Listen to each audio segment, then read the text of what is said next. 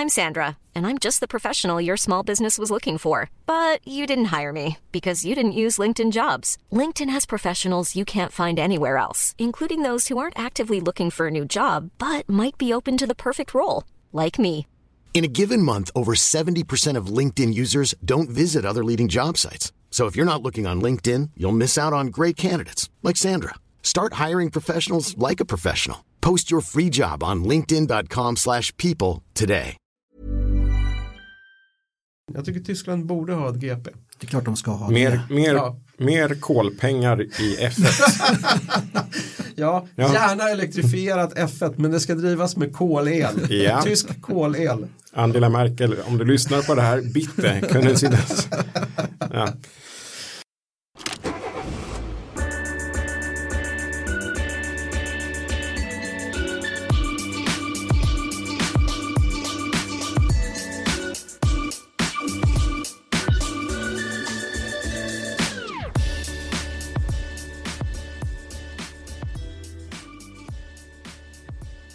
Mina damer och herrar, hjärtligt välkomna till Bilpodden med Auto, Motor och Sport. Mitt namn är Joakim Dyrdand och du lyssnar på avsnitt nummer 14. Detta är en eh, följetong, så lyssna gärna på avsnitt nummer 13 först i eh, detta uppsnack till Formel 1-säsongen 2020, där vi även berör Indycar med Felix Rosenqvist och Marcus Eriksson. Det här avsnittet avslutas även med en lyssnarfråga och eh, de sedvanliga gasa och bromsa. Jag önskar dig en god lyssning och nästa vecka blir det nytt ämne, nytt avsnitt i Bilpodden med auto, motor och sport. Eh, Jag tar ett lågvattenmärke igen. Ja, gör det. Gör det. Kvalköer. Ja, usch. Eh, vad hade vi då? Monza. Eh, var det väl extra tydligt. Eh, och vi var inne på det nyss med Ferrari där. Deras strategier. Att eh, de släppte ut förarna lite för sent och sådär. Men vad var det mer än. Eh, var det i eh, Monza det började? Kalenderbitare Farkas. Eh, Nu ja, pratar vi 2019 nu. Det är inte... det var Ja, det det Just det, nu är vi låg- tillbaka. 89 kan han svara på. Ja just det, förlåt. 2019 var för nära. Jo, men det var väl Monza det började med. Ja, Men sen var det ett race till där det gick sådär infernaliskt långsamt. ja, utvarv. där man redan i förväg misstänkte att det skulle bli så. Va? Austin. Det kan ha varit Austin. Austin. Det kan ha varit Austin. Men om, på tal om lågvattenmärken då, är inte det här med däcken lite för, har inte de för, för stor inverkan på loppen och för kvalen och alltihopa? Alltså, Ja. Jo. de är så finkänsliga så det handlar om ett varv så är det hit och dit och alltså nej, det, det är mer däck än bil och förare snart tycker jag. När skiftet från en säsong till en annan är 0,4 mm slitbana och att det får världsomvälvande konsekvenser. Ja, Ja, man inte kan köra, bilen blir understyrd eller överstyrd eller hur nej, och det går inte att köra och de känner inte igen bilen och det är helt annorlunda alltihopa och nej. Och vilka däck man har på, det avgör alltihopa. Det, det blir för mycket, jag, jag tycker att man ska gå tillbaka till någon sorts eh, bruksigare däck som inte är så som finstämda, inte vet jag, fiolsträngar eh, strängar, alltihopa. Mm, jag håller helt med. Är det, är det någonting som Det förstör Den- sporten tycker jag. Ja, jag håller helt med. Alltså är det någonting som senaste 5-10 åren har varit alldeles för mycket så är det fokus på däcken. Det är, det är en sån, för hela underhållningen så, i stort så är det en sån bigrej egentligen. Det är ingenting man som åskådare vill behöva följa i sån detalj man nu måste följa för att fatta vad som sker. Ja. Och det är, ja, jag fattar att liksom, Janne Blomqvist är ju däckexpert. Han kan ju prata i timmar om, om däckstrategier Ja, och man ska vara hur olika däckstrategier spelar fönstret ut för mot varandra. och- Ja, Fönstret, eh, F1-ordet nummer Ja. ett. Ja, men, men som, som gemene man inte går igång på det, det förstår jag verkligen. Det, det, Ja, men när Ronny Pettersson körde då någon, några år sedan, ja, det var liksom, inte bytte man däck inte, man körde på de däck och ibland blev det punka, då måste man in och byta däck, men Ja. liksom, däcken höll ju, det- man raceade, det var Ja. liksom, man startade och körde i mål, that's it, och inte hålla på och tanka och byta däck och så här fin, fin lir som inte blir något kul av tycker jag. Mm. Och nu Nej, när eh, Formel 1 försöker eh, få tittarna att förstå däckens kondition med den här procentsiffran. Eh, och de stämmer ju inte alltid heller. nej. Eh, den där dataprogrammeringen är ju givetvis under utveckling också. Men det är så komplicerat. Det är ju det och, det, och den eh, algoritmen kan väl inte ta hänsyn till saker som att så här, Perez sliter mycket mindre däck än, eh, än vad Leclerc gör. Mm, nej. Den typen av förarskillnader Ja. kan jag inte tänka mig att den algoritmen fattar. Nej. Ehm, nej det, Det kan inte vara kul som förare heller att hela tiden behöva förhålla sig till däckens exakta temperatur och slitgrad. Utan jag ska köra bilen fort. Det måste vara det som var liksom okej, naturligtvis all racing har ju med däck att göra, självklart. Men däcken ska inte vara så, så finstämda så att det inte går att köra bilen två varv senare. jag vill ha ett nytt däckkrig. Bridgestone, kom ja, tillbaks. Ja, absolut. Det vore, ja, allt är förlåtet. Enhetsdäck och däckkrig. Mm. Det kanske vore en nyckeln. och inga däckvärmare tycker jag. Nej, Jag tycker det är fjolligt.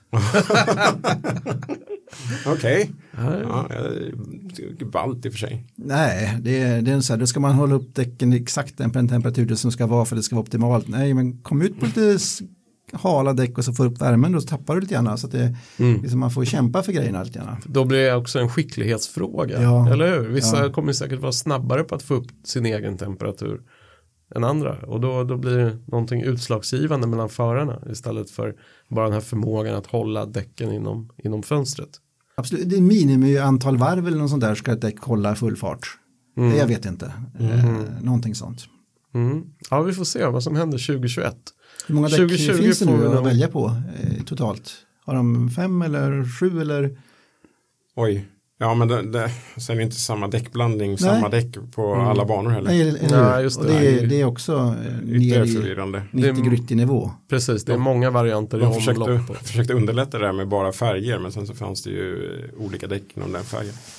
Och när vi står och pratar här, på tal om kontrakt, nu fick eh, Verstappen förlängt till 2023. Jaha, Ja, mitt under brinnande poddinspelning. poddinspelning. Det var ju otroligt vältajmat. Det tackar Vad roligt, men då kan jag passa på att ta ett av mina stora utropstecken. Ett av de positiva sakerna med 2019. Max Verstappen och eh, Red Bull Honda. De tycker jag har varit eh, otroligt kul att följa. Och, och alltså både Max Verstappen som, som jag tycker har mognat väldigt mycket jämfört med för ett par säsonger sedan. Han har vuxit oerhört under det här året och har varit enormt stark tycker jag. Inga mer headbutt. Inga mer headback, lite mer balanserad. Jag, jag tycker han påminner om, eh, alltså i, i den nivån han ligger på, så tycker jag han påminner om Senna innan Senna kom till McLaren.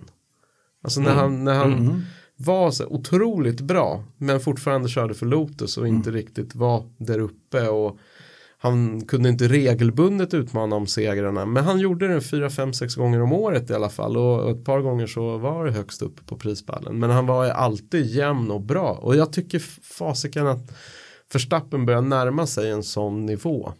Så Han har inte blivit långsammare heller. nej han har inte blivit det så att det är ju även när, när, de, när de får till det så är han ju otroligt stark. Och det, det tycker jag har varit jättekul med 2019. Att han har varit en av de som verkligen, verkligen har vuxit i sin roll tycker jag. Eh, och också, man kan ju inte låta bli att nämna Honda. Vilken scenförändring jämfört med återigen de här trista åren med McLaren. Ändå plocka med sig tre segrar i en sån här massiv Mercedes-dominans. Ändå fantastiskt plocka med sig tre segrar. Det är ju otroligt coolt.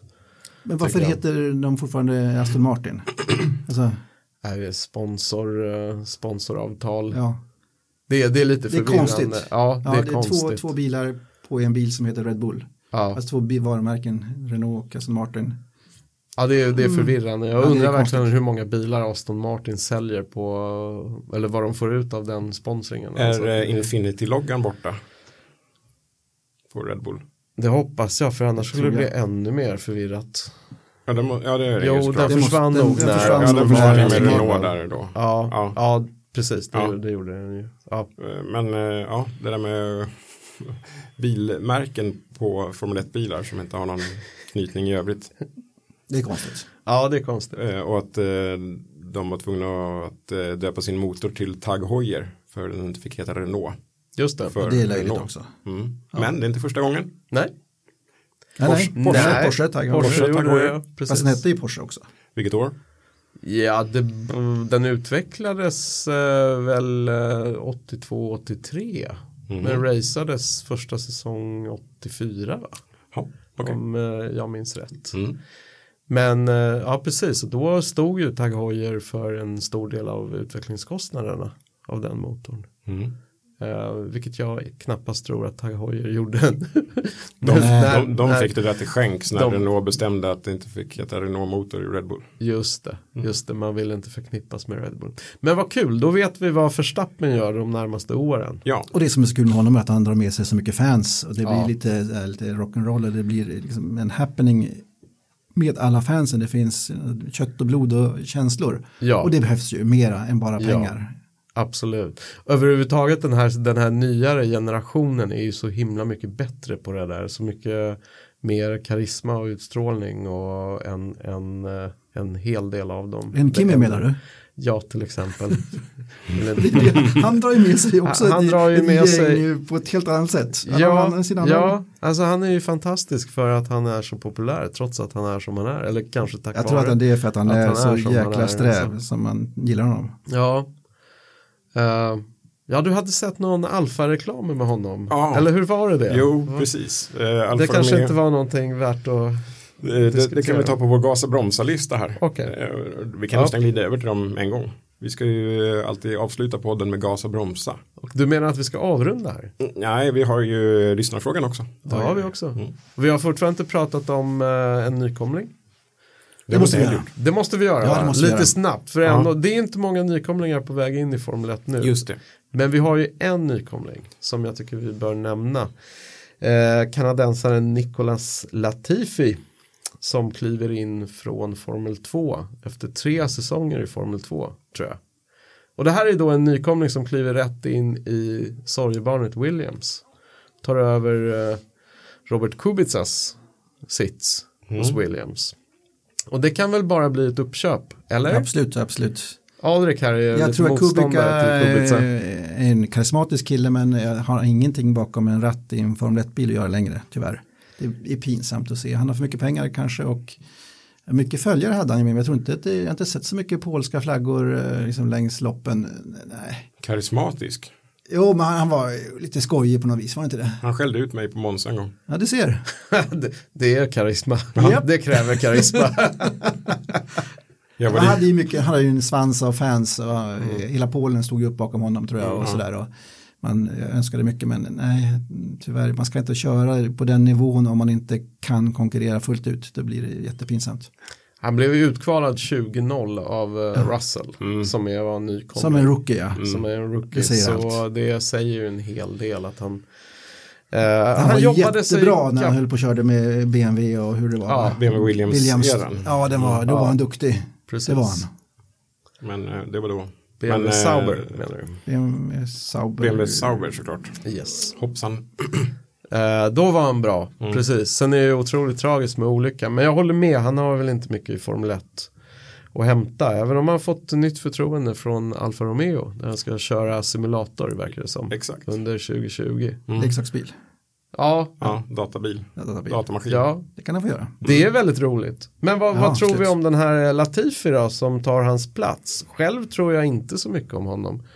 Jag tror att eh, det här är en kille som skillnad från fjolårets nykomlingar Norris, Albon, Russell som alla tre var hyperstarka. Det är också en av de stora behållningarna med 2019 att det var en så otroligt stark Vad blev, generation eh, rookies. vad blev Latifi i mästerskapet? Eh, I Formel 2. Mhm. Eh, två eller tvåa tror jag. Mhm, Två ja. eller trea. Mm, Ja, tvåa tror jag. Och det här de- var på tredje försöket. Ja, okej. Och det här har varit lite hans, eh, hans eh, signum. Att vad han än kört så har han ju inte varit han har inte varit snabb direkt och han har ofta ofta legat ganska långt efter när man väl har räknat ihop säsongen. Så att han har, han har eh, så här, jobbat sig fram väldigt mycket med, med pappans industrimiljarder i ryggen. Är det en ny kanadensare Pappa Stroll alltså? Jag tror inte riktigt på den nivån men jag, jag, tror inte pappa Latifi har riktigt samma resurser som pappa Stroll men jag har inte gjort någon så systematisk jämförelse av deras, deras resurser. Men det verkar vara samma kategori förare. Mm. Uh, man kan ju till exempel, uh, till exempel nämna att han körde 2013-2014 körde han uh, Formel 3 EM samtidigt som, som Felix Rosenqvist mm. körde Formel 3 och då var ju Rosenqvist stadigt före. Mm. var inga problem. Nu är ju Rosenqvist en av sin generations kanske mest begåvade förare men som svensk så är det ändå en rätt intressant mm. jämförelse. Mm med, med hur det såg ut. Eh, sen körde Latifi Renault 3,5, Formel Renault 3,5 samtidigt som Gustav Malja 2015. Mm. Då låg Gustav Malja stadigt före och var starkare sett över säsongen. Mm. Intressant nog så tog de sen steget upp till, till det som då fortfarande hette GP2 2016 och den debutsäsongen för de båda, där låg också Gustav Malja före. Även om det inte var en, en hyperstark debutsäsong av svensken heller så var han ju stadigt före Latifi. Mm. Sen så har Latifi hängt kvar och fortsatt mata Formel 2 eh, säsonger och uh, till slut lyckats nå en position där man får den eftertraktade superlicensen och har uppenbarligen pengar och resurser för att ta det här klivet. Men jag tror att Russell kommer göra, göra köttfärs av han mm. faktiskt. För Russell är ju en, en, en genuin begåvning. Han har ju verkligen kört sig till allt han har uppnått. Mm. Och han är ju ja, verkligen duktig. Så att det, det, det kommer nog bli en tuff debutsäsong. Men det är bra att han är en eh, topp tre för i alla fall. För alla de vi tog från Formel 2 till den här säsongen 2019 var ju etta, tvåa, trea. Ja. Så att eh, det fortsätter enligt det mönstret, att det är en topp tre-förare. Ja, precis. Mm. Det bör det vara. Det bör det vara. Ja, man ska nog inte söka sig särskilt långt längre bort från toppen i Formel 2. Nej, så är det Sen finns det väl också någon gräns för, för um, superlicensen. Jag tror det är bara topp tre som får superlicens. Mm. Ja, så, så om du inte har superlicenspoäng från någon annan serie så är det F2-resultaten som avgör om du får ta klivet upp eller inte. Då måste jag skjuta in frågan här. Du pratade om Felix Rosenqvist och den eh, självklara frågan är enligt är det 100% säkert att han aldrig kommer tävla i Formel 1? Jag tror inte man ska säga 100% säkert. Men jag tror att sannolikheten är, är minimal. Det är, ja, man ska aldrig säga aldrig. Beror det men, på men, honom eller beror det på att, att det inte finns sponsorer bakom eller beror det på han har ju valt en annan väg. Felix han har ju kört allting som har uppenbarat sig. Ja, det har han gjort och det har varit en väldigt bra strategi. Och sen hade han ju Mercedes i ryggen under, under ganska många år som stöttade honom genom Formel 3 och upp till DTM-nivå. Uh, och där, jag, jag, tror att Felix måste ha valt väg och, och, valt att gå den vägen och samarbeta med, med Mercedes. Så att i hopp om att det skulle bära hela vägen till, till en Formel 1 sits eller åtminstone ett Formel 1-test som jag tycker är bedrövligt att Felix aldrig faktiskt fick. Mm. Trots otroligt nära kontakter till Mercedes. Uh, men när det inte höll så, så fanns det inte så många andra vägar till, till en toppsits. Och Felix har varit väldigt tydlig med att han är inte intresserad av att sitta och köra Toro Rosso. Nej. Han, han, han, skulle inte, han skulle inte uppskatta det i längden att sitta och köra och eventuellt så här kvala in 16 man liksom och slåss om en VM-pinne. Utan han, det skulle inte motivera honom. Så att han, jag tror att han är väldigt medveten om sin kapacitet. Så hade Formel 1 kommit på tal då hade det behövt vara eh, mittfält och uppåt. Annars hade han nog eh, kunnat till och med välja bort ett dåligt erbjudande i Formel 1. För så, även om det var den stora drömmen som drev honom hela, hela juniorkarriären så tror jag inte att han var så, så besatt av idén så att han hade kunnat välja bort andra bra erbjudanden. Därför tror jag att han har gjort helt rätt. Att han har hoppat på allt som har dykt upp. Och nu tror jag att han sitter i en superbra sits i Indycar. Det tror jag också. Men, men vad är det som ska kunna få honom eventuellt att eh, få en sits? Vad är det Jag- som krävs då? Jag tror jag har skrivit någonstans att men, men ponera nu att, att eh, han övertygar eh, säsong 2, 3, 4 i Indycar. Kanske till och med klämmer någon titel eller så. Det, det är möjligt att han kan, eh, han kan visa mästartakter i Indycar som gör honom omöjlig att bortse ifrån. Så att han ändå skulle kunna få någon chans någonstans att åtminstone köra ett test. Det var senast eh, någon kom från Indycar till Formel 1 nu då? Med någon gud, sorts, vem kan den senaste ha varit? med någon sorts framgång. Med någon Eh. sorts framgång. Ja, Nej, Scott Speed tänkte jag på, men det var ju andra ja. hållet. Nej, någon sorts framgång. Det, ja. Andretti. ja, kan det ha varit Michael Andretti? Ja. Och det var ju inte särskilt framgångsrikt. Ja, nej. Mario Andretti. Mario Andretti. nej, han gick väl åt andra hållet. Va? Han var ju framgångsrik överallt. Ja. Eh, nej, jag, jag tror att det, det blir väldigt svårt. Och jag tror inte det är fokus heller. Nej. Jag tror inte alls att det är fokus. Och jag tror det är helt rätt. Att han satsar stenhårt på det, det han gör. Precis som Marcus Eriksson. Som också klippt banden till Formel 1. Eh, inför 2020. Inte längre är kvar som, som eh, reservförare för Alfa Romeo. Det var en polack som tog det istället. Ja, precis. Och det, Peng, tror jag pengar var, som pratade. Mm. och det tror jag var jättesmart av Marcus. Hade Felix Rosenqvist varit från en eh, miljardärsfamilj från Kanada så hade han kört Formel 1. Då hade man- han kört Formel 1. Big Då hade time. vi haft ett Formel 1-team som hetat Rosenqvist. Ja. Wow. Mm. Ja, drömmar kan man. Hennes och Maurits Formel 1-teamet kanske? Ja, just det. Ja, Verkligen. Ja, Ikea eller? Ja. ja. Nej, det, är ju, det har ju satsats för lite från Sverige. Men det har ju varit allmänt känt i evigheter. Så att eh, det har aldrig funnits incitament för att satsa där. Nej.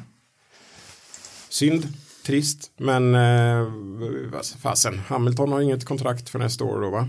nej, Nej. Och Mercedes-kontakterna kanske inte är helt borta för Rosenqvist. Nu drömmer jag stort här då. ja. Mm, mm. ja det vore ju fantastiskt. Mm. Ja, vem vet? Vem vet?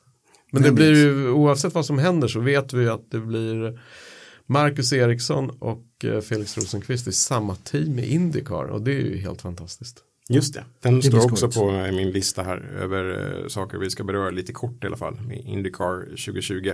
Tänk vad många internetdiskussioner som har handlat om det här senaste tio åren. Vem är bäst? Felix eller Marcus? Och aldrig har man kunnat avgöra det för de har alltid kört olika team eller olika serier, inte varit i varandras närhet. Sist de körde mot varandra i jämförbart material var ju på kartingtiden. Och då har jag för mig att de var ganska jämna. Så nu blir det verkligen, nu finns det inga ursäkter. Kommer de ha exakt lika bra material då? Det får vi nästan utgå ifrån att eh, teamet vill ge dem men, eh, men osvuret är bäst. Mm. Det kanske blir en ny Leclerc-situation. Precis, precis. Hur var det nu?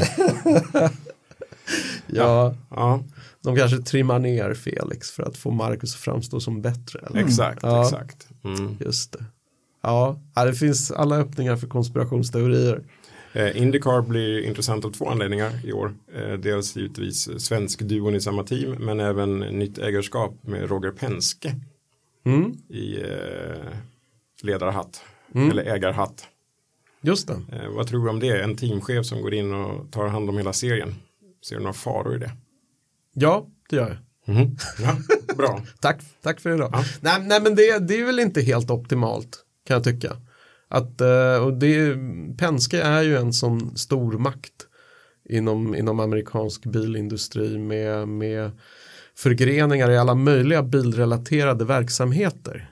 Så eh, på ett sätt så är det ju en naturlig utveckling att, eh, att de satsar så här stort på sporten i sin helhet. Å andra sidan så är det ju inte helt lyckat att någon som är, så här, sport, är en sportslig intressent i en verksamhet också blir den så ekonomiskt viktigaste intressenten. För det man får en mycket högre röst såklart som ägare. Och det är självklart så kommer man blir lyssnad på av regelmakare och motorleverantörer och banägare och sponsorer och tv-folk och mediamänniskor. Och jag, jag tror att det, det jag, jag, vet inte om det långsiktigt är särskilt bra. Å andra sidan det positiva är att de kan ju sporten, de älskar sporten. Penske själv är ju en del av, av sportens inventarium. Mm, det så att det, man, det är ju å andra sidan den typen av ägare man vill ha. Det är ju inget anonymt eh, finansbolag som går in med cash och skiter i vad som händer i praktiken. De här människorna brinner för, för det här. Så att från det perspektivet så tror jag att det är suveränt. Mm. Så jag vet inte, vi kanske bara ska avvakta, vänta och se mm. Vad det betyder. Jag prenumererar på nyhetsbrevet från Indycar och eh, mm. det kom ju ett eh, brev från Roger Penske i går eller i förrgår här. Det sa i princip absolut ingenting. Nej. Men eh, det stod bara att eh, han ser fram emot säsongen och tackar alla fans för deras eh, dedikeringar och hängivenhet. Okay. Och eh, hoppas att det blir ett fantastiskt år. Okej. Okay. Det lät ju, det lät ju som, jag undrar ibland om inte alla PR-utbildningar går ut på att lära folk att inte säga någonting med många ord. Mm. Hylla åhöraren. ja. Eh, och inte framföra något budskap. Inget budskap. Nej. Budskap är hemskt. Mm. Det är väldigt konstigt. Mycket, Mycket. konstigt. Eh, det är om Indycar. Yes. 2020. Ska vi gasa bromsa? Det kan vi göra. Mm. Eh, ska jag börja med min gasa? Det blev ju den där vi nämnde innan, eh, Kimi Räikkönens nya reklamfilm. Han mm. har gjort ett antal reklamfilmer genom åren eh, när han var hos Ferrari där. Eh, finns ju en, eh, det är bara att gå ut på YouTube och söka på Kimi commercials. Eh, några riktigt misslyckade grejer från något kinesiskt företag där, något dataföretag, datorföretag. Eh, där han sitter och pratar om att det är så roligt att eh, vi ska komma till Kina och köra. Och han ser ut som en stel pinne. Nu gör han reklam för... En stel finne. Stel, en stel pinne. Finne. Stel finne är han mm. också. Mm. Eh, den här gången gör han reklam för Alfa Romeo som har uppdaterat eh, Julia, eller Julietta är det va? De har mm. uppdaterat lite. Wow. Ja, eh, det kan behöva lite draghjälp från Snacka Kimi. Snacka om förnedrande uppdrag. Något. Det är bara den har hängt med ett par ja, för år. Om man är Formel 1-förare och ska göra reklam för den bilen. Ja. Eller om det var Julia. Mm. Hur som helst, Någonting. det är någon milt uppdaterad Alfa Romeo som han gör reklam för och så kör han omkring i Monaco. Först säger han någonting ohörbart om tidtagning. Eh, sen kommer han fram till sin fru som står och väntar vid restaurangen, Mintu då. Och eh, så säger han att eh, någonting med ledsen att jag är sen första gången i Monaco. Helt obegripligt. Eh, jag förstår ingenting, absolut. Vem har skrivit Nej. manus? Vem har läst manus? Ingen kanske? Ingen satte stopp från början. Ja. Mm. Men jag gasar, det ligger inte på min bromsarlista. Det är ju fantastiskt. Det, du vill ändå gasa Jag vill gasa för att okay. det är så otroligt underhållande med Kimmy-reklam. Mm. Mm. För den är så dålig? Ja. ja. Och det är därför han är så stor. Mm. För att han är tvärtom. Mm. Han kanske är den första, det tidigaste, eh, vad säger man nu, eh, ironiska generationen. Ja, precis. Ja. Han är beyond eh, ironisk. Mm. Det finns även någon reklam när han eh, gör eh, för den här nationaldrycken, va? Eh, finska Vodka? Gin, eh, ja, den där, ja. Vad det nu heter, så här blåa burkar. Ja, ja. ännu konstigare reklam, men den är ja. lite rolig. Jag gasar för Kimmy-reklam. Okej, okay. mer Kimmy-reklam. Ja. Millions of people have lost weight with personalized plans from Noom. Like Evan, who can't stand salads and still lost 50 pounds. Salads generally for most people are the easy button, right? For me, that wasn't an option. I never really was a salad guy. That's just not who I am. But Noom worked for me. Get your personalized plan today at Noom.com. Real Noom user compensated to provide their story. In four weeks, the typical Noom user can expect to lose one to two pounds per week. Individual results may vary. Millions of people have lost weight with personalized plans from Noom, like Evan, who can't stand salads and still lost 50 pounds. Salads, generally, for most people, are the easy button, right? For me, that wasn't an option. I never really was a salad guy. That's just not who I am. But Noom worked for me. Get your personalized plan today at Noom.com. Real Noom user compensated to provide their story. In four weeks, the typical Noom user can expect to lose one to two pounds per week. Individual results may vary. Alrik, Okej, gasa. jag, jag, jag kommer gasa då de, de två som jag tror kommer eh, göra störst eh, framsteg nästa år. Och då tror jag Alexander Albon kommer, jag, jag tror han kommer ta sin första seger helt enkelt. Jag tror han kommer blomma ut. Han har gjort sina resor upp och ner och jag tror han kommer, eh, kommer komma stark in. Så det är min, jag tror han kommer bli jättebra. Eh, och sen tror jag också att McLaren kommer ta stora steg framåt. Jag tror de, de, de, deras eh, trend uppåt kommer fortsätta. Så där ser jag att de kanske kan eh, nafsa de här tre stora eh, några gånger faktiskt. Mm. Det vore nyttigt. Så det, det, det, det, är, de, det är mina två gasningar, att det, det tror jag kommer hända nästa år. Du hjälper dem på traven och gasa. Ja, ja, jag trycker på lite grann här. Ja, ja men det, det kommer nog få ett par tiondelar. Minst. Ja, härligt. Gergej, du ska gasa. Mot, eh, mot bättre vetande så tänker jag faktiskt gasa för, för Valtteri Bottas. Jag tycker han var What? konstigt att säga att för han tog ju trots allt fyra segrar och fem pole positions 2019 men jag, jag var ändå besviken på honom. Jag hoppades att 19 skulle vara året då han verkligen utmanade Hamilton. Å andra sidan så är ju Hamilton så otroligt stark. Så att han, han överväldigade mig med sin begåvning förra året Hamilton. Så att jag, jag kan på något sätt förstå varför inte, inte Bottas räckte hela vägen. Men jag hoppas ändå att någon gång så, så borde även Hamilton bli mätt eller bli tillräckligt störd och irriterad av någonting i, i hans komplicerade värld som, som rubbar hans balans tillräckligt mycket för att Bottas regelbundet ska kunna gasa sig förbi. Så att jag tänker en sista gång tänkte jag ge, ge, ge Bottas chansen att gasa. Du Vad var det Nico Rosberg gjorde då som, som tydligen räckte till? Hjärnspöken. Ja, han var, nog, han var nog kanske duktig på att lära sig Hamiltons svagheter och utnyttja dem. Och, och jobbade enormt, enormt, enormt hårt med, med data. Jag, jag vet inte om det, det en- var en skicklighet eller också kanske tur. Inte bara data, han jobbade även med utrustningen. Han eh, utvecklade ett par sömlösa handskar. Så han skulle kunna känna starterglaset och eh, växelpaddlarna bättre. Det är kanske den, den typen av så här, besatthet av detaljer som krävs för att rubba någon som Hamilton. Låter som Gunde Svan ungefär. Ja, just det. Just Ja. det. Nej men eh, han tog ju det där till sin spets. Och fulspel, alltså Det. Rosberg var ju ful på många där sätt. är ju Bottas svaghet. Han är ju skitsvag, är han är bara så en snäll. gentleman driver liksom. Ja, precis. Jag det tror inte han... Tysklands Grand Prix som eh, Rosberg körde in i? Och, eller vilket var det? När de, de slog ihop där vid starten. Och, Barcelona gjorde de det en Så- gång. när de var de väl i Österrike också, va? Österrike också, just det. han tog ut Hamilton väldigt Ja. brutalt. Så han var ju, han var ju brutal och jag, jag undrar om inte Bottas är lite för mycket en teamplayer, en Mm. så snäll kille. Nice guy. Mm. Ja, lite så. Nu är han nyskild. Det kanske har gjort honom förbannad. Exakt. Jag vet inte om det kanske har gjort honom lite förbannad. Till 2019-säsongen så var det två dagars skägg och Ja. finsk sisu. Som gällde som uppladdning.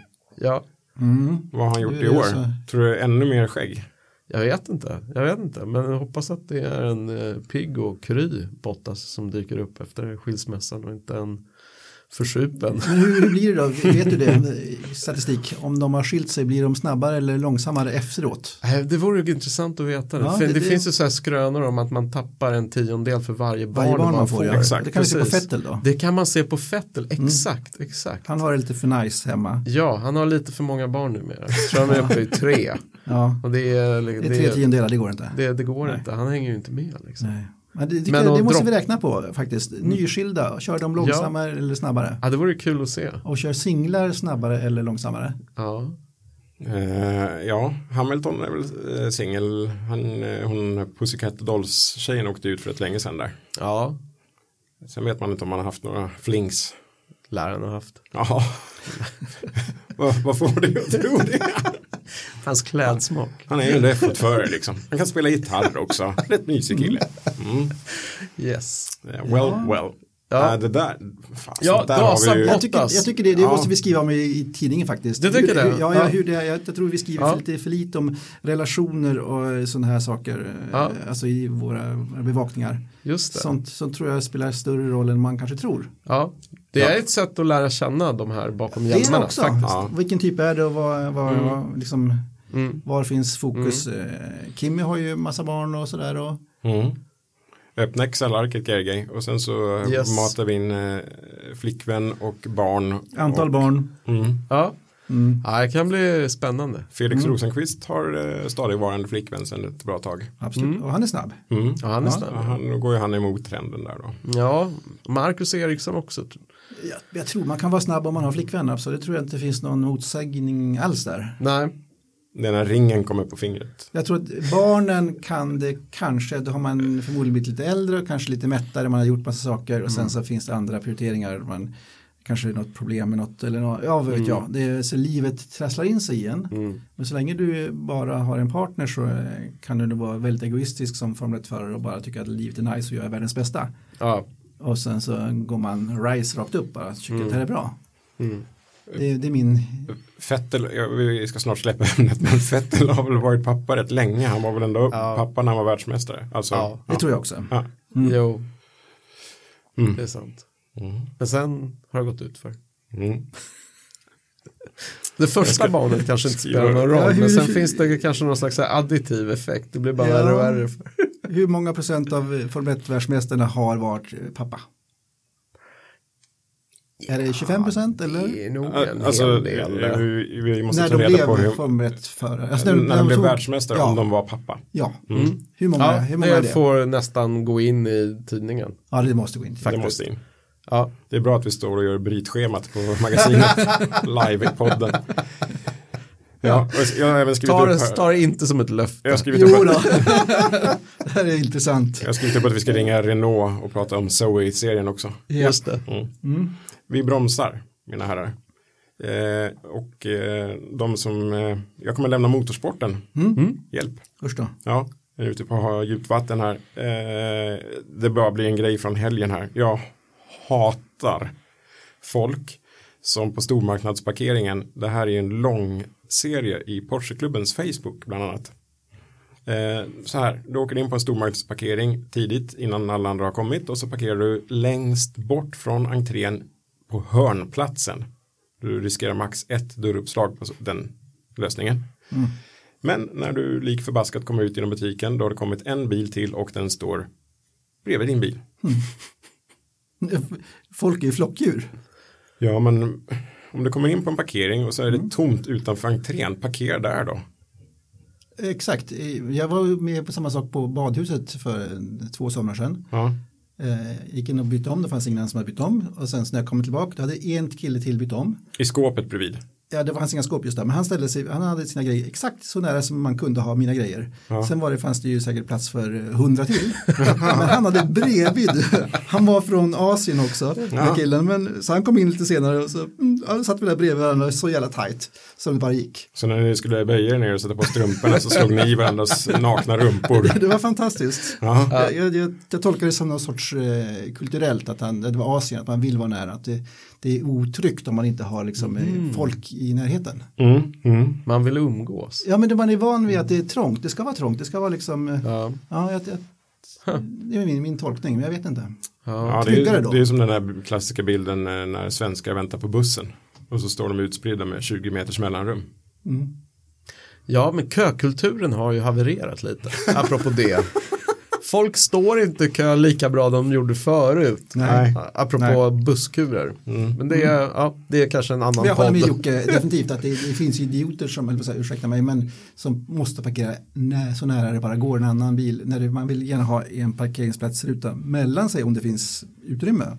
Finns det inte massa, Ja. så finns det tillräckligt mycket platser, var ska man så precis så Helt nära obegripligt. som har svårt att öppna dörren. Det som hände i helgen var i alla fall att jag var på eh, Biltema-parkeringen i Uppsala och eh, bredvid så stod en Toyota Land Cruiser. Och då eh, tänkte jag, ja men eh, det är en bra ägare. Så ställde jag mig en ruta emellan Land Cruisern och mig själv.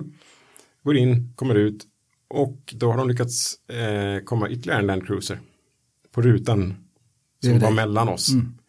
Eh, det fanns inte en Janne att han hade kommit ut genom sin bildörr. För den var tre centimeter ifrån min bildörr. Eller passagerarsidan på min eh, bil. Så han måste ha krupit ut genom bagaget. Eller takluckan. Eller någonting annat.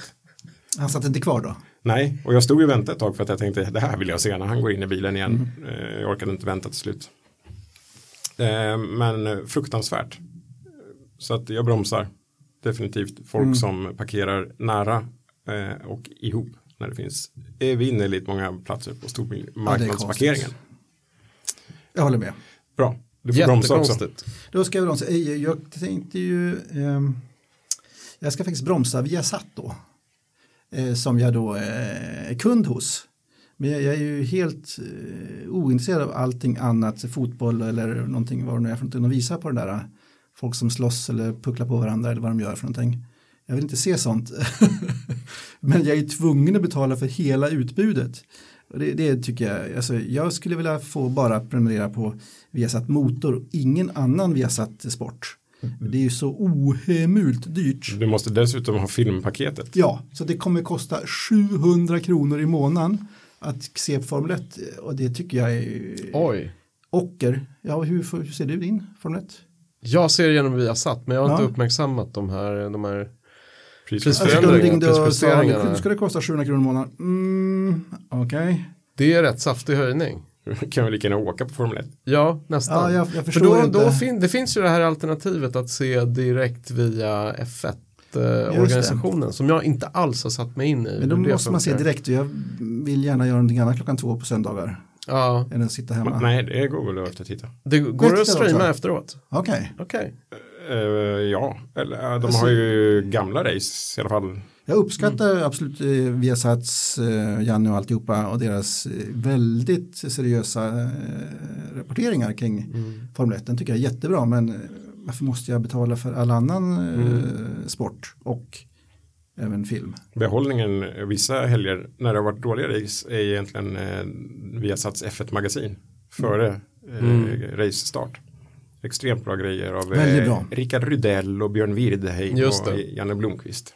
Och det är klart att det kostar pengar, det förstår jag också. Eh, Men jag vill ändå inte betala för eh, fotboll eller andra slagsmålen. Nej. UFC.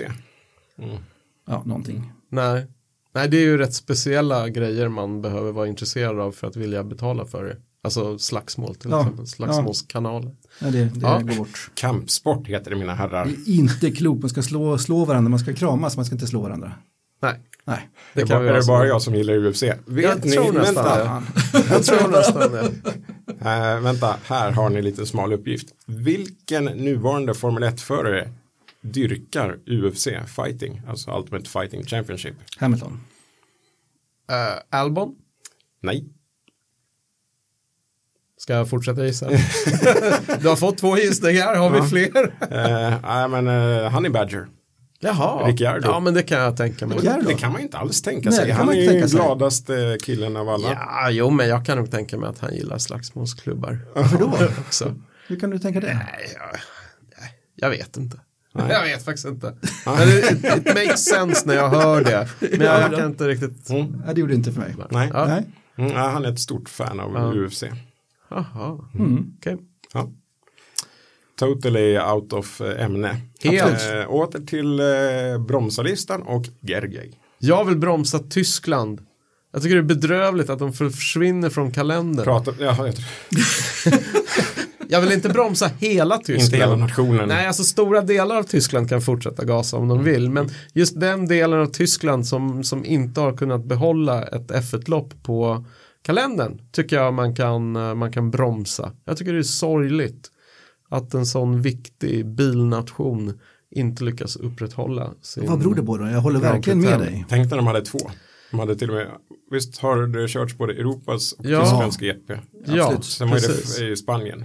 Just det. Men eh, sen under några år så har de ju alternerat mellan Hockenheim och Nürnbergring. Mm. Och nej, det är väl pengarna. Ingen som vill satsa pengarna. Och, Men det är ingen publik då? Om nu Holland kan ha ett ja, jag tycker eh, att ett lopp. senaste åren i alla fall. De har- hade ju en rejäl intressedipp efter att Schumacher Mm. försvann från toppen. Och Fettel har väl kanske aldrig rört upp riktigt lika starka känslor som, som Schumacher gjorde en gång i tiden. Nu tappar Inte de ens- Hülkenberg också. Inte ens när han var som mest framgångsrik. Och nu försvinner storstjärnan Hülkenberg. Vem, vem ska man se jaga åttondeplatser nu? Ja. Och ja, men jag tycker senaste åren har ju ändå läktarna sett ganska fulla ut. Men, eh, men ändå, de är borta. Och anledningen är väl delvis skulle jag tro att Tyskland är en demokrati. Där, där det, det inte finns någon som säger, pekar med hela handen och säger så här, de där oljeinkomsterna skickar vi till Formula One Management.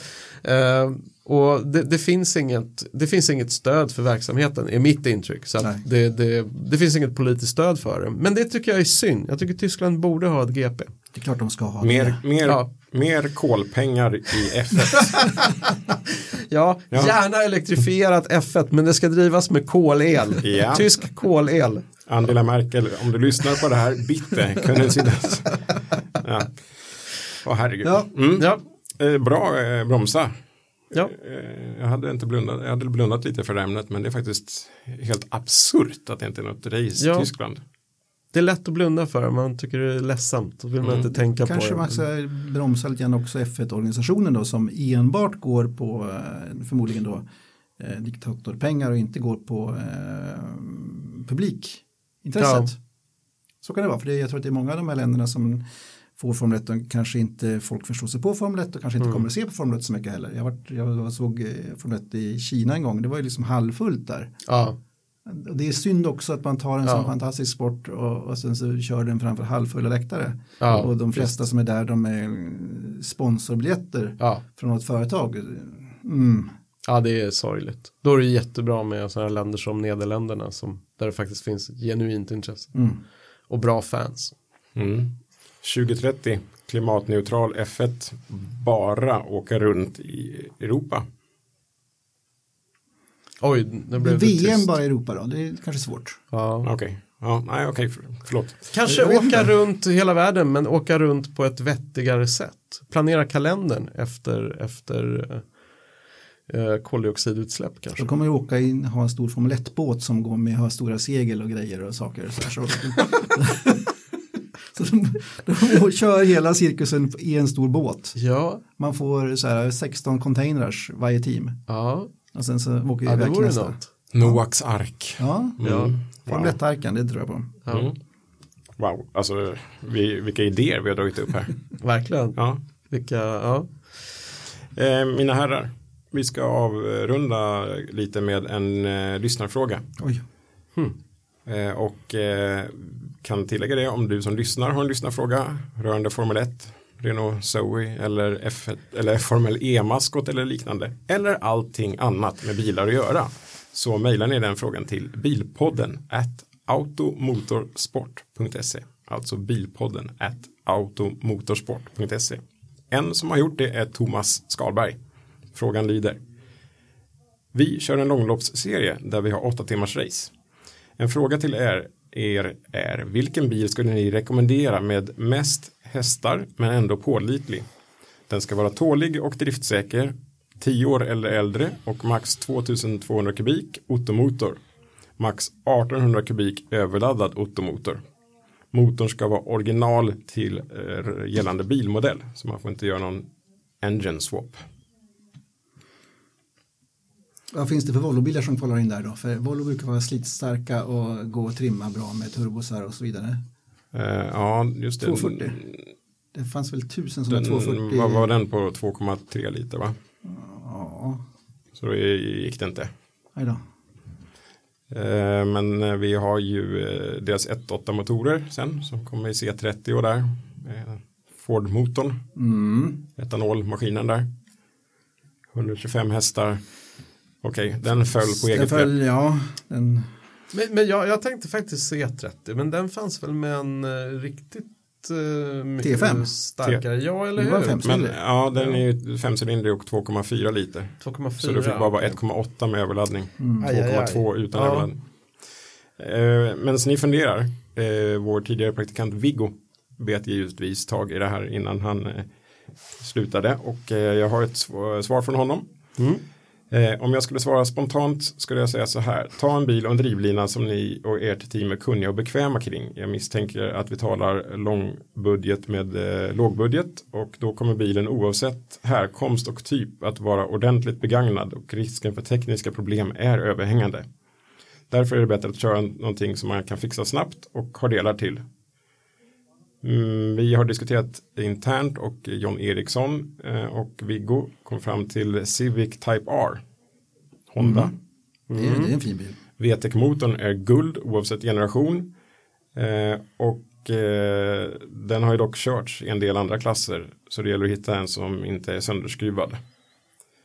Eh, även S2000 från Honda. Oj. Eh, men det är lite malligt att köra en Roadster kanske. Ja, det undrar om man man det? ens får. Ja, med bur kanske. Ja, men kanske med bur då. Ja, det är Ja. hardtop då. då. Ja. Ett alternativ eh, men prisklassen är en snäll, eh, annan och snälla förstör inte en sådan för långlopp. Sant.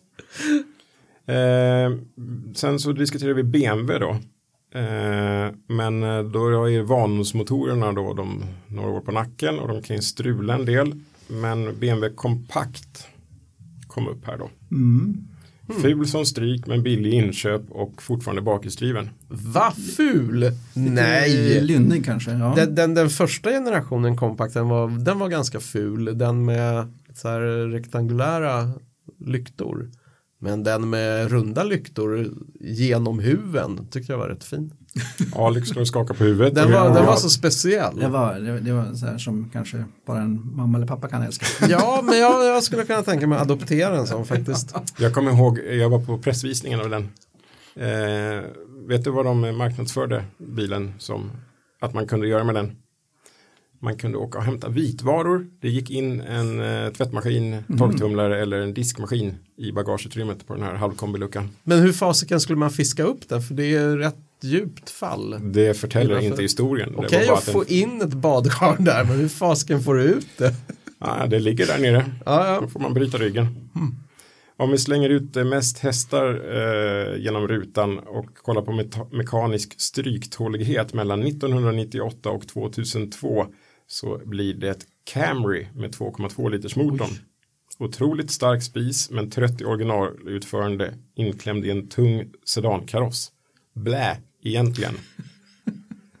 Men vad fasen, en Camry. Långlopp. Ja, de är ju bekväma. Ska man åka långt så, Mm. ja. Så bygger om näs, lite Nascar-stuk på så kanske. Ja, Mm. ja. Nej, jag, jag har nog inget, inget bättre att komma med än det där. En Toyota Camry. Ja, Jag skulle Men, ju hellre köra den där Civicen Type R i så fall. Ja, ja, jag kör ju Civic men inte en Type R. Så jag, jag är lite svag för dem också. Mm. Ja, Nej, det där var bra, bra förslag tycker jag. Mm. Ja. Bra fråga. Men förstör inte en snygg BMW Compact. Eller en Jo, gör det, S2000. gör det. Eller en S2000. Jaha, så, så att det var bara jag som gillar dem. Okej. Eh, Det förklarar att du skriver motorsport, Gergi. Ja, ja, men den var ju corny. Jag gillar corny Ja, bilar. ja, det kan jag hålla med om. Mm. Det, Det är det, alltid trevligt. ja, Vem gör inte det? säger mannen med en Peugeot 1007 hemma i garaget. Och en Renault Rodeo och Just ja, det. herregud. Ja. Well, vi lämnar det därhän. Vi gör det. Lupo. Ja, bra fråga Jag har en. Lupo också. Jag har en Lupo. Yes. Det är ju en bra långloppsbil. Alltså, Jätteliten, jättelätt. mm. två liters motor. Nej, nej, nej. Nej. Men det, eh, 75 hästar. Well. Mm. Men det är inte effekten som räknas. Nej. Du behöver ju inte gå in och byta bromsklossar efter var femte varv i alla fall. Fanns det ingen, G- du har väl GTI-versionen? Eh, min är inte en riktig GTI, den har GTI-motor. Ja. 1,6 liter, 125 hästar. Mm. Eh, och så får man ju givetvis uppgradera till skivor bak och sånt då. Det finns inte massa gamla sådana här eh, typ Clio-bilar eller alltså gamla eh, entypsklassbilar som man kan det. köpa. Du menar en sån här gammal Clio Renault, Cup-bilar. Ja. eller en sån här Ja. gammal Renault Zoe. Elkupp. Elcup-bilen. Ja, nej, men jag skulle köpa en, någon sorts entypsklass. Finns det inte sådana bilar ute Ja, nu vet inte jag om man får ha, eh, jag vet inte vilket Clio reg- Cup-bilarna, re- är de fina? Jo, det är de ju. Ja. Men jag vet inte om man får ha en uh, hardcore, alltså en tidigare kuppbil. Eller om det måste vara en vägvagn som är ombyggd för långlopp. Mm. Annars absolut en Clio Cup. Mm. Eller de jag nämnde innan, Abarth Trofeo-bilarna. Just det. Ak akta så ni inte slår runt bara. Ja. Det är Lätt- tufft. lätt varit hem. tufft. Mm. Ja. Det, är det. det låter ballt. Mm. 1,4 liter och turbo där va? Så den går inom ramverket. Så är det, Mm. tror jag. Eh, Bilpodden med Automotor och Sport är slut för den här gången. Gergij Farkas, tack för att du var här. Tack för att jag fick eh, vara med. Det har varit jätteroligt. Underbart. Alrik Söderlind, tack för att du var här. Jag säger detsamma och tack för att du har lyssnat också. Och som sagt, har ni lyssnarfrågor så mejlar ni dessa till bilpodden at automotorsport.se. Glöm inte heller att följa oss på Facebook, Instagram och YouTube och givetvis vår webbplats automotorsport.se där det finns jättebra erbjudanden för premiummedlemskap och digital prenumeration. Yes. Fantastiskt. Eh, mitt namn är Joakim Dyredand och jag tackar för att ni har lyssnat den här gången. Vi hörs igen. Hej då!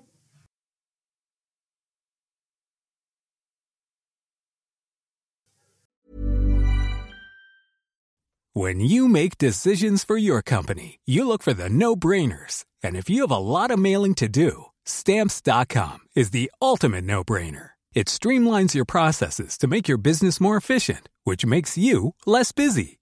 Mail checks, invoices, legal documents, and everything you need to keep your business running with stamps.com. Seamlessly connect with every major marketplace and shopping cart. Schedule package pickups and see your cheapest and fastest shipping options from different carriers. With rates up to 89% off USPS and UPS rates. And with the Stamps.com mobile app, you can take care of mailing and shipping wherever you are. Make the same no brainer decision as over 1 million other businesses with Stamps.com. Sign up with Code PROGRAM for a four week trial, plus free postage and a free digital scale. No long term commitments or contracts. That's Stamps.com. Code PROGRAM.